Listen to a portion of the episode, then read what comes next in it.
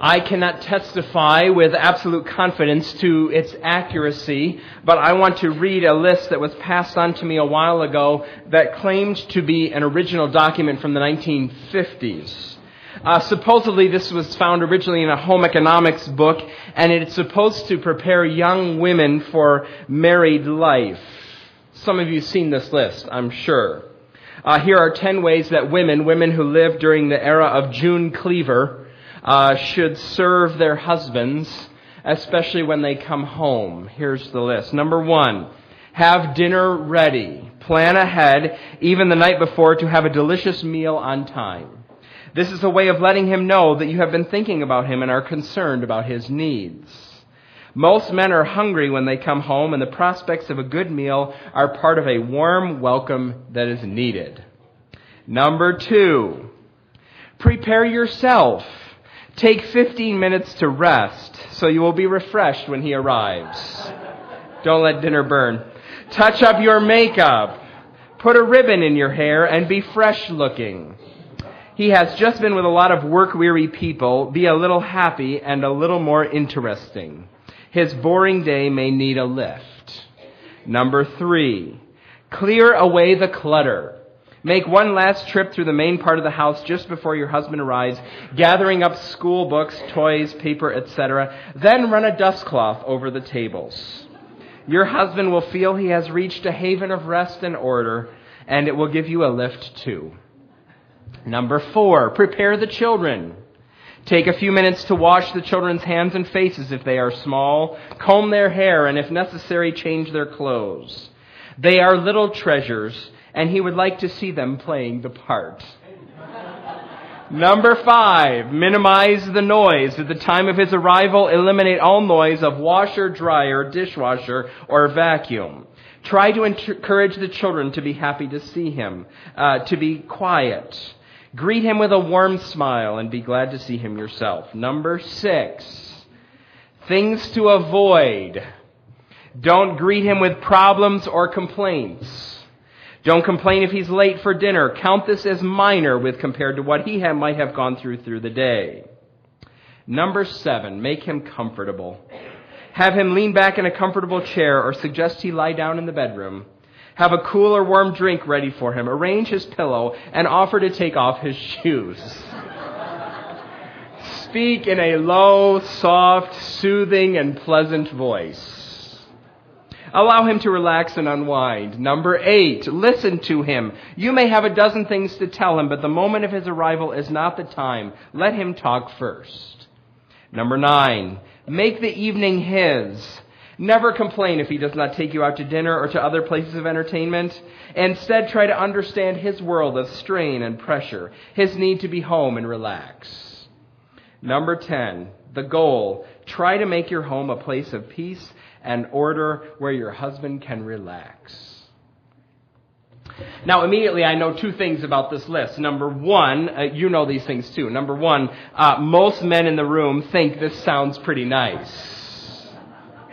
Now, you, you don't have to be a knuckle dragging Neanderthal or a male chauvinist to, to find this list attractive. Who wouldn't want when they come home after a day at the office or at work, who wouldn't want the, to enter an atmosphere that has been perfectly created to make you happy and restful and relax? I mean, anybody here could make a list of 10 things and maybe you would give it to your spouse or your roommate or your parent and say, just take care of these things for me, please, and I'll be really happy to come home. The second thing I know about this list, though, and this, this may not be immediately apparent, uh, perhaps you're going to see it more clearly this morning, is uh, that this, as attractive as this list may be, it is a, a fantasy. In fact, it's a dangerous fantasy. It's a fantasy that gives you the illusion that your home is supposed to be a refuge, not a place for you to serve. Uh, this is a distortion of what God intends for you in your role as a husband and a father. It, it, might be what some people think that Christians mean when we talk about headship and submission. They might think that that's what we mean, but it's a distortion and a dangerous one at that. I have my Bible open to Ephesians chapter 5, and I'm going to read from it in just a minute. But before we do that, I, I must warn you, this is one of those passages today. Um, one of those particularly pointed passages of Scripture. The Bible says that it's a mirror, that it's useful as a mirror, and some passages in particular are well suited to hang in front of us so that we can see our faults clearly. No one likes to look for too long into their weaknesses and their failures, but if you never look in the mirror, you'll never fix what's wrong, and there's a good chance that it's only going to get worse. So we're going to look in the mirror today at a, at a particularly pointed passage. Uh, before we do that, we're going to pray, though, together, shall we? Let's pray. Father, with our Bibles open, we are now speaking to the author, and we come before you today. Uh, Father, it is. Um, we don't want to talk about the things that we don't do well. And uh, it is easy to shovel guilt. Um, this is a passage that makes me uh, think about uh, my own failures, and here I am uh, teaching it. I'm grateful, most especially today, that the authority uh, for what is said from this pulpit is, is not from my life and my perfections or my expertise but it's from your word. So give us ears to listen. You, God, are our Father. You have the right to tell us how things should be in our home. And we, we, our heads are bowed now, and we want to come before you submissively to listen to what your word has to say. Guard my tongue that the things that I say might be useful for these uh, men and women who are here today, that it might um, build them up and um, by helping them see things from which they need to turn and uh, and and help me to paint wonderfully the things they need to turn to. Uh, guard me so that I, I might not say or that they might be gracious enough to forget uh, things that would be unhelpful to them. We all submit to the one who is our Lord Jesus Christ, and we do so by giving heed to your word. Help us today, we pray in Christ's name. Amen. I'm going to read from Ephesians chapter 5, and I'm going to start reading in verse 15. So, hear then what Holy Scripture says. Be very careful then how you live, not as unwise, but as wise, making the most of every opportunity because the days are evil.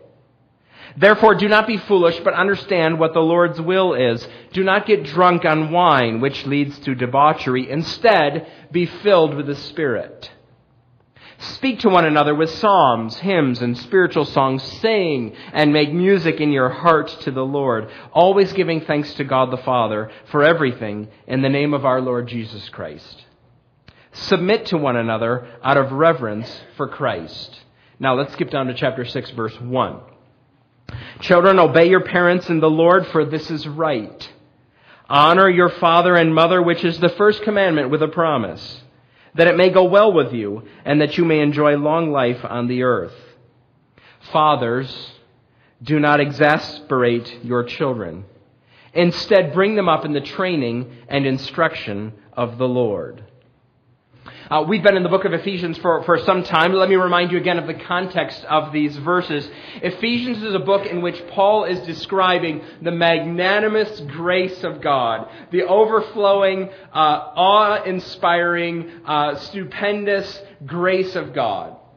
And then he turns his attention here to telling us, telling the Ephesians and us through them, what we're supposed to do, how we live in light of this grace of God. And in particular, in chapter 4, he begins to talk about our life, or your translation might say, walk, how you walk, or how you live.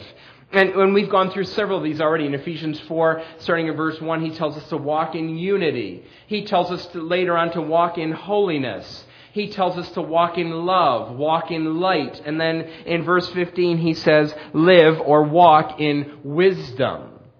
And closely related to walking in wisdom before God is being filled with the Holy Spirit. The Spirit makes us wise. And in particular, that wisdom or that spirit filling shows up in four things that he identifies in verses 19 and 20 and 21. Speaking to one another with psalms, hymns, and spiritual songs.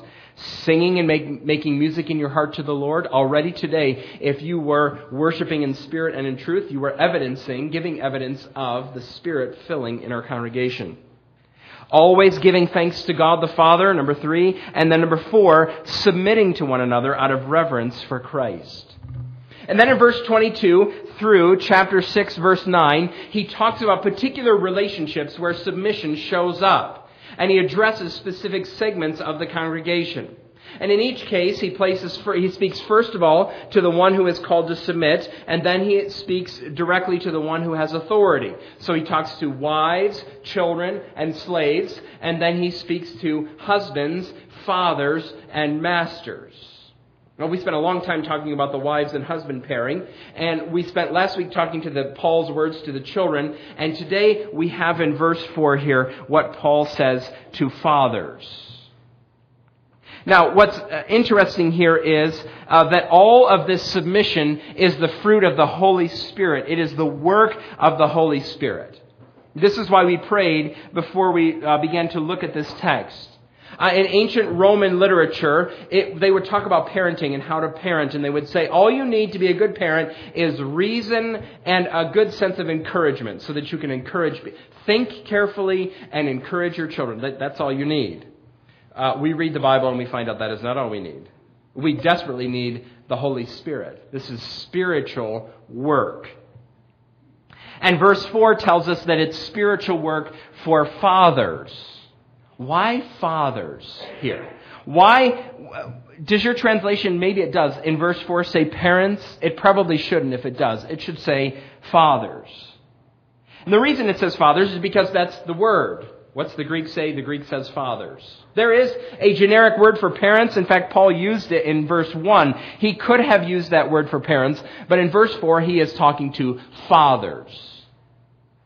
And the, the reason that he's talking to fathers, not just the word there, he is also talking to fathers because in the world that God made, the chief responsibility for raising your children lies with their father.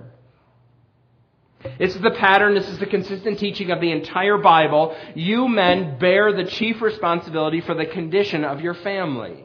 In fact, uh, this verse uses a word that I think will bring this into, in, into clearer focus. Uh, in verse 4, uh, the apostle writes, bring them up. He uses a word that's translated, bring them up. That actually is the same word that's translated in verse chapter 5, verse 29, when he's talking to husbands, and it's translated there, feed. It, it means to care for, or to sustain, or to provide for. I think that the Bible here is telling us that as a husband and a father under God, you are responsible to be a source of nourishment for your family. Uh, you do this in different ways for your wife as opposed to your children, but you, through your words, through your actions, you bring life and health and happiness and vitality to your home. You're a source of sustenance. You bring spiritual and physical and emotional and social nutrition to your family that equips them to flourish. And you bring these things most often at the expense of your own convenience and your own comfort. Um, this home economics book that talks about taking off your shoes and getting you a warm drink and lying down somewhere could not be further from what Paul has in mind in, when he writes Ephesians chapter 6. Your home is not a refuge for relaxation. It is a platform for you to serve. I want you to think for a minute. Maybe you're going to picture it in your mind. I want you to imagine the place that you work. Uh, maybe it's an office or a shop, or maybe you work outside. Maybe it's a warehouse or a classroom or a, a construction site. Just think about where, where it is that you work. And I hope for you and imagine that you find a, a, decent amount of joy in, in the competence that you have in that place. Maybe when you go to work, you feel in control there. Everything here at, at, this, at this desk of mine is where it's supposed to be. This classroom is just the way I want it. This this space that's mine at work, I am in control and I feel competent and this is where I uh, accomplish things, build things, make things, design things. Uh, this is where I teach things. This is where I, uh, do stuff. And, and probably you feel somewhat secure and happy in that, that place. You should feel that way. Work is good and it's honorable. You should have joy in what you do. But I want you to infuse your home with that same sense that that too is a place where you use your gifts and use your skills and where you bring grace and strength that, that creates peace and happiness and, and contentment. Your home is not to be a place where you're a dead weight. Maybe this helps you think about how you, how you drive home. When you're, when you're on your way home, you're probably tired. You worked hard. And you're going home and, and you think, oh, I can't wait to get home. This day will be over. Can I, can I encourage you to think that, that Paul says your day isn't over when you head home? In fact, this is an opportunity for you to, to nourish and sustain. Maybe you need to pull over on your way. If, your if your commute is short, maybe you need to pull over uh, somewhere and, and, and think about this and reflect about this. God, I'm, I'm going home and I'm really tired and I don't know what I'm going to find when I get there. Help me to, to nourish and sustain my wife, my kids. Help me to do that. Uh, you're not there to be a, a dead weight. That, that's how most husbands and fathers are depicted on television. You know, they're clueless, they're crass, they're careless, they drag everyone else down. Every father on television almost is a weight on his family. Or they're a punchline for the next joke because he's careless, clueless, or crass. God's design is for you to be a source of sustenance in your home. And Ephesians 6 4 is, is here in part to tell us how to do that. How to nourish and feed and bring up your families. There, there are two ways, in fact, in this text uh, to nourish a family that I want, I want you to see this morning. The first one is more philosophical and has to do with how you think about your role as a father. And the second is, is more practical. So here, here's the first, first one here. Your fathering must be cross shaped. Your fathering must be cross shaped. That is, it must be informed by, it has to be shaped by, it has to be a reflection of the gospel. One of the most devastating things that you can do to your children is to lead a duplicitous life. That is, a, a hypocritical life where you claim to believe one thing and you parent in a way, in, in another way. Uh, what you believe and how you parent has, has to match. I'm going to show you that from the text, but, but first, I want you to understand what a surprise this verse would have been to Paul's readers.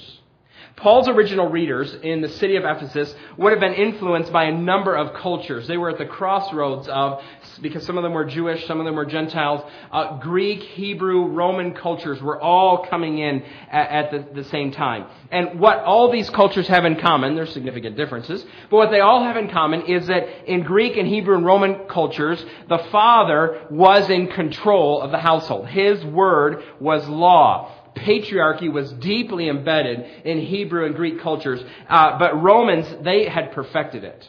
In fact, in Roman law, a father had at any point in time in his son's life, at any point in time, the legal right to imprison, shame, scourge, punish, sell, or have one of his children killed. And no one could change that authority. Oh, for the good old days. Uh, in light of that, in light of that culture, you would expect that Paul would write in chapter 4, children, don't exasperate your fathers. Would that make sense? Would that flow nicely in the text? Paul says, children, obey your parents in the Lord for this is right. Children, don't exasperate your fathers. I'm liking that translation. Right? That, that makes sense. That, that, uh, uh, um, it would make sense culturally, it makes sense theologically, and, and it has a nice ring to it, doesn't it? That's not what the text says. In fact, the Bible confronts us with the truth that God presumes to limit your rights as a father. And he reserves for himself the right to define the role that you play. And that definition Contrary to, to what we expect, it's good news that God tells us that He has the right to define what you do as a father. It's good news because our normal practice as human beings is uh, living as we do in this Genesis 3 world. It, we are prone to distort what God intended when He made marriages and families. That is, we parent for our own purposes, uh, with our own goals in mind, for our own reasons. This is why some of you are so frustrated as, as a father. Uh, this, this following of our own design is one of the chief ways, and we know that when the Bible describes us as sinners, those who have wandered away from God, our Creator, we know that it's true.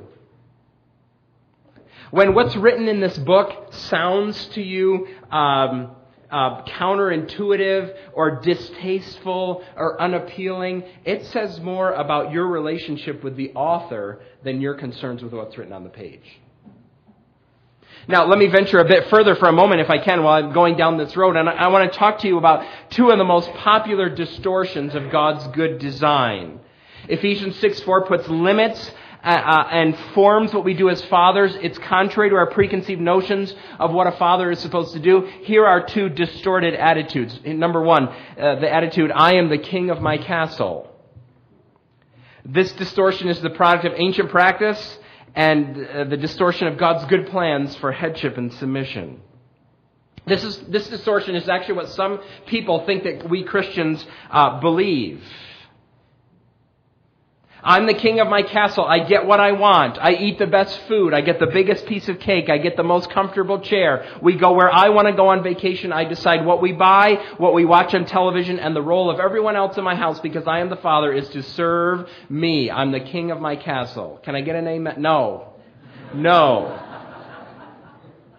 Now, you do have a role in, in setting the agenda for your family, and you have a role in deciding uh, what is on television and uh, you have a role in how the money is spent. But you don't make those decisions because you are king. You make those decisions because you are leading for the good of your family. You have authority. You may even have a chair in your house. And, and you receive the respect of your family. You walk into a room. Let's, let's picture this here. You walk into the family room where your chair is. All right? And it's your chair. You know it's your chair because it's written in the holy book that it's your chair, right? And you walk in and, and your child is sitting in your chair. What happens? They should get up for two reasons, right? One, they should get up because you're their father. And under God, they owe you honor and obedience. And that's the way it is. And you teach your kids this. Secondly, though, they should get up because they know that the decisions you make throughout the day are always for their good, and that you make sacrifices, unbelievable sacrifices. And they get up because, man, dad's in the room, and dad loves us so much, and he, he sacrifices for us. He, he leads us, he loves us. Who wouldn't give him his chair? Now, at various points in time, what, in your family, you move back and forth between these two, right? When your kids are like 12 to 20, they never get to this part over here where dad loves us, so we're going to get up because we honor him so much. Right? You teach them, this is dad's, dad is in charge. At the same time, though, you model the reason that God was wise in making you in charge. Because you love and you sacrifice and you serve. I'm, I'm king of my family. Not quite. Here's another distortion. Here's another distortion that I think is actually a, a greater threat here. My family validates my faith. My family validates my faith. This is a particular challenge in the church, and I, am concerned about it because it leads to what I'm going to call this morning competitive parenting. It's the idea that your children exist to affirm and confirm your spirituality and your wisdom and your character. Let me tell you how this temptation works in my life, and then maybe it will help you understand, uh, it will get it rise in, in your life too. There are a few verses in the Bible that I really feel the weight of. Hebrews 13, 17 is one of them. All the elders in this church feel the weight of this verse. It says, We will be held accountable to God because of those he has entrusted to our care. That is a weighty, weighty verse. There's, there's another uh, verse, though, that weighs in my mind here, uh, and it's the requirements for eldership in 1 Timothy 3. Let me read verses 4 and 5. An elder must manage his own family well and see that his children obey him with proper respect. After all, if anyone does not know how to manage his own family, how can he take care of God's church? Parenting is not just the most challenging task that I do, it is a job requirement. This is true of me. This, I'm going to say something that's true of me. This is not to my credit. When my children misbehave in church, and it can be a weekly occurrence, I won't name names. I'm a pastor. I'm supposed to be really good at this. What in the world are people thinking about my life? I'm supposed to have this together. I actually I'm more concerned about this outside the church this is the worst outreach program we have, me parenting in public.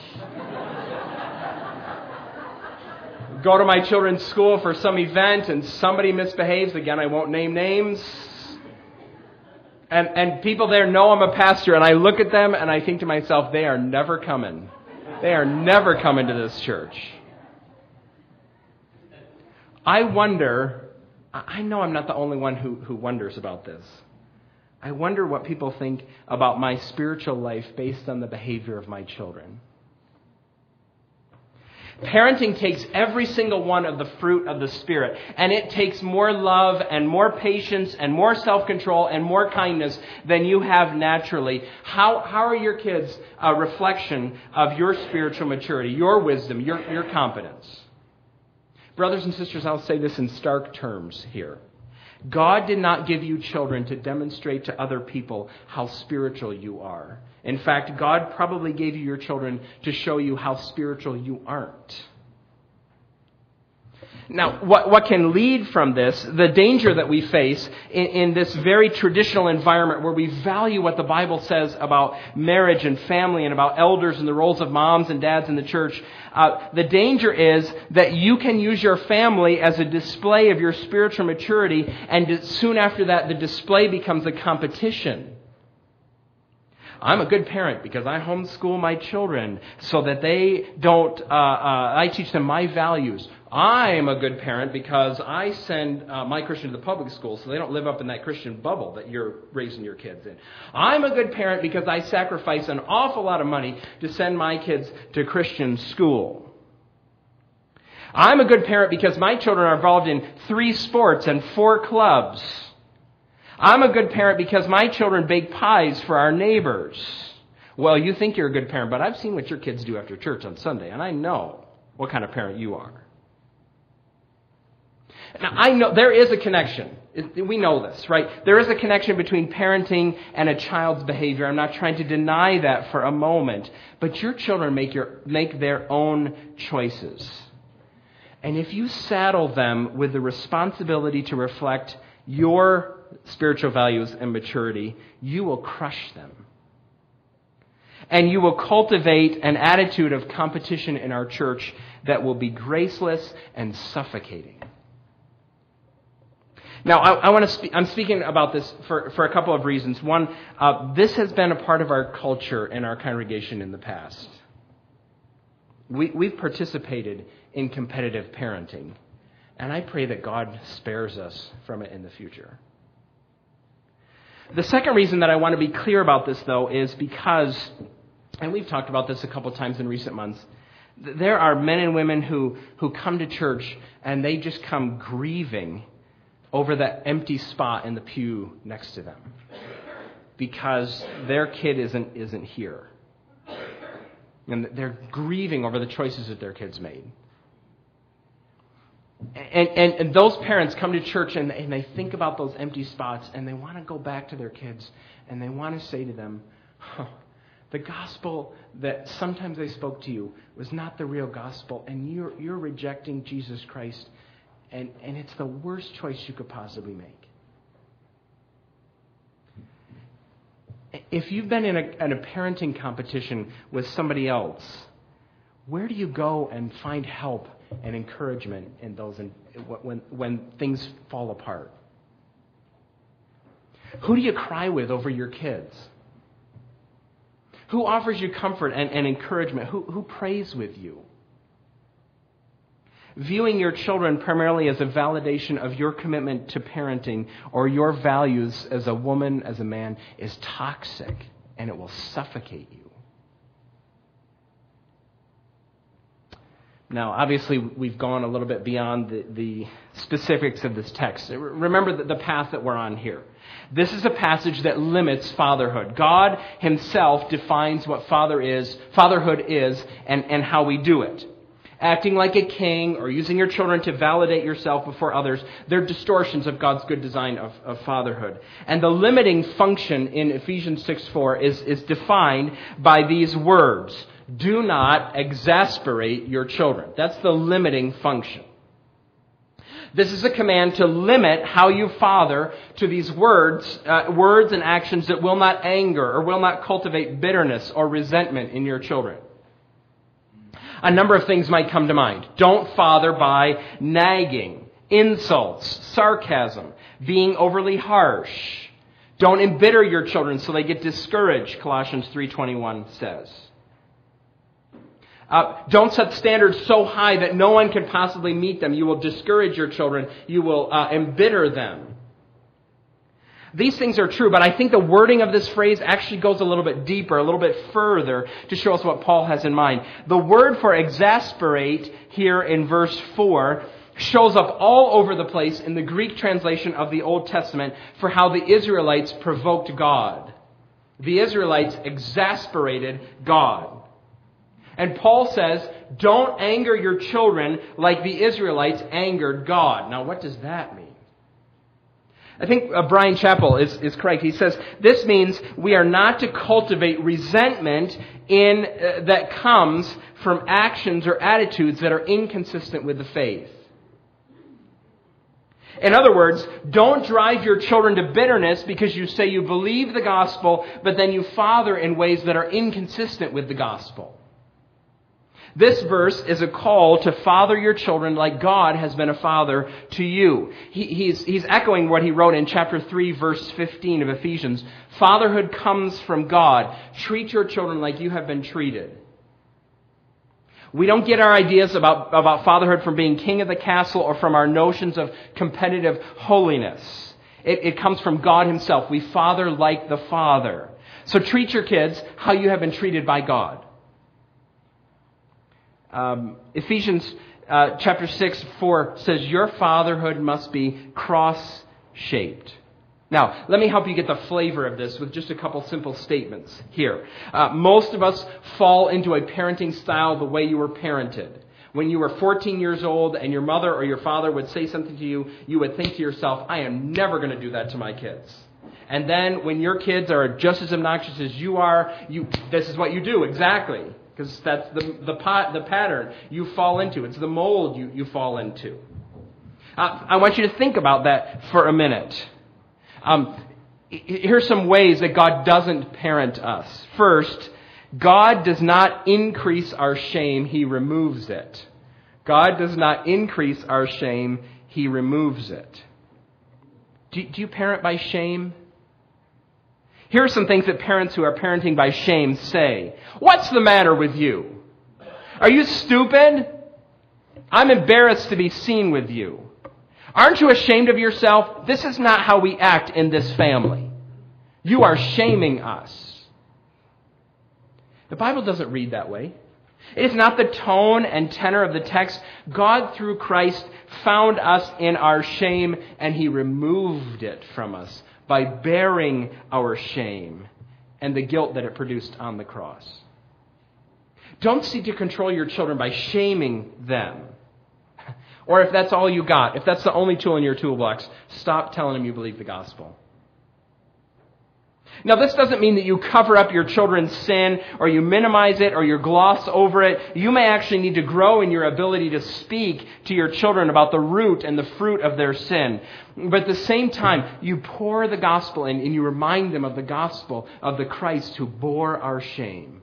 Pour that in. Secondly, here, God doesn't motivate us by guilt, but by grace.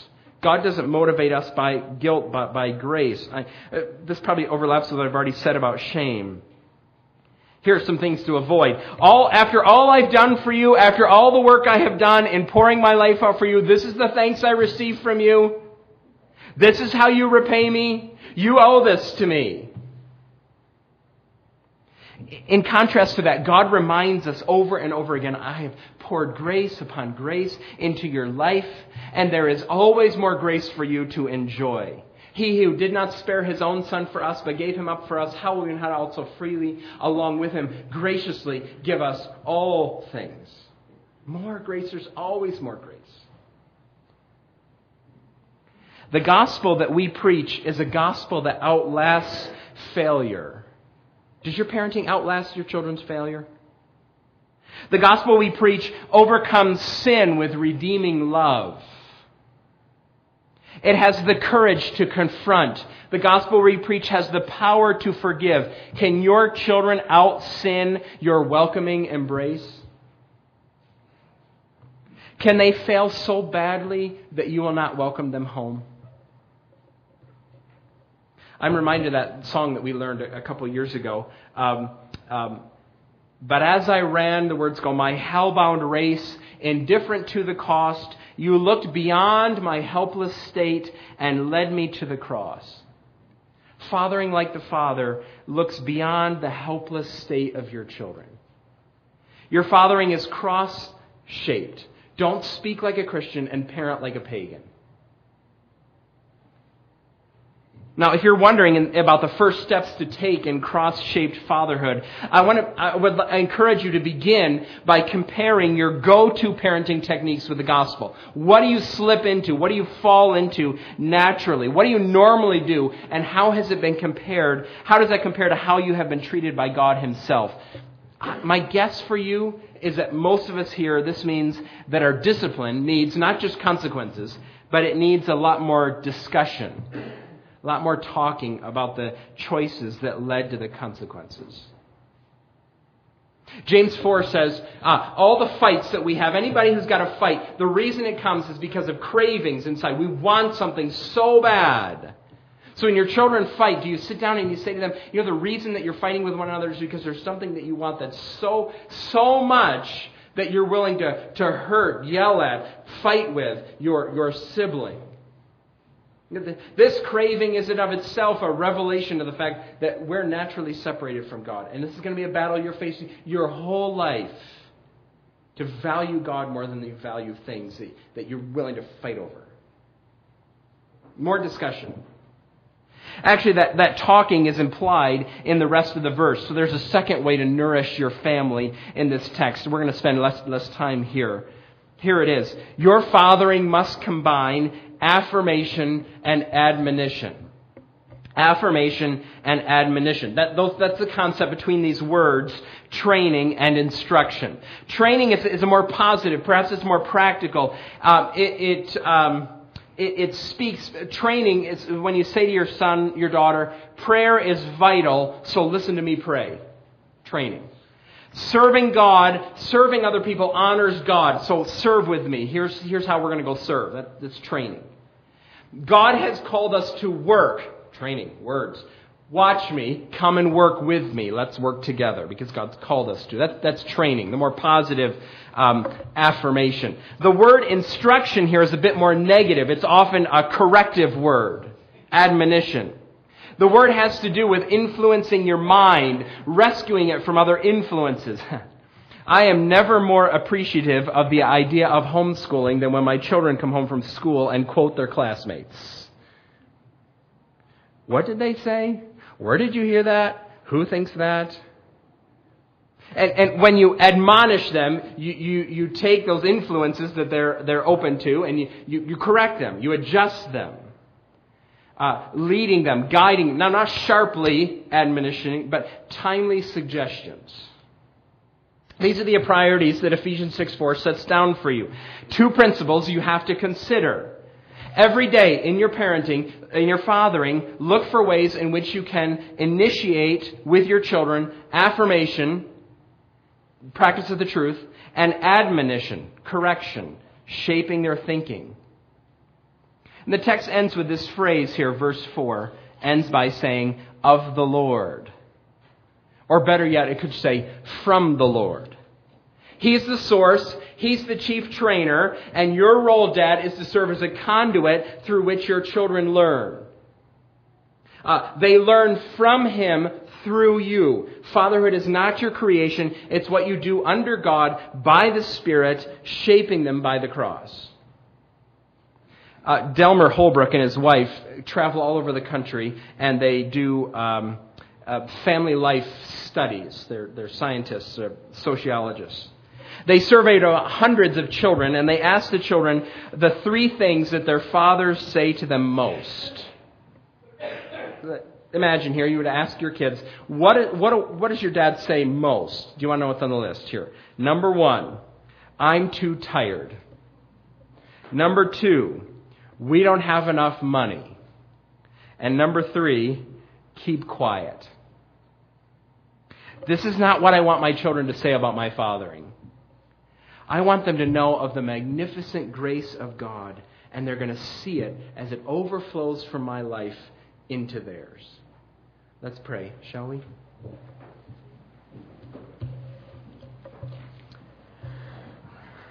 Father, we come before you this morning, and, and there's very few words in the verse that we read, but there is a high calling, one that extends beyond, far beyond us. Father, we come before you. Uh, there are men and women in this room at various stages of the, the parenting task. Um, and, and most of them I, I, are discouraged about it. Um, discouraged because their infants aren't sleeping. Discouraged because their uh, teenagers aren't talking. Discouraged because their young adults aren't following you. And, and there are parents in this room who are just weary, weary from this task. We find strength as, as you help us. We find strength in knowing that this task that you've called us to is a work of the Holy Spirit in us. Thank you that the, the patience that I have for my children is, is limited, but your Spirit who cultivates it in my life is not limited. Thank you that your kindness goes beyond mine, your self control, the self control you cultivate in me, the wisdom that, that you give. It, uh, we're, we are grateful to you for your generous bounty through Christ. We plead with you today that you would help us to lavish our children with that generous bounty. That we would speak in our homes gospel words and reflect gospel priorities. Help us because you have called us to this task that goes beyond what we can imagine. Huh. Thank you that you're the God who does more than we ask or imagine. And so we pray by faith and, and with hope in Jesus Christ. And together we, God's people, say, Amen.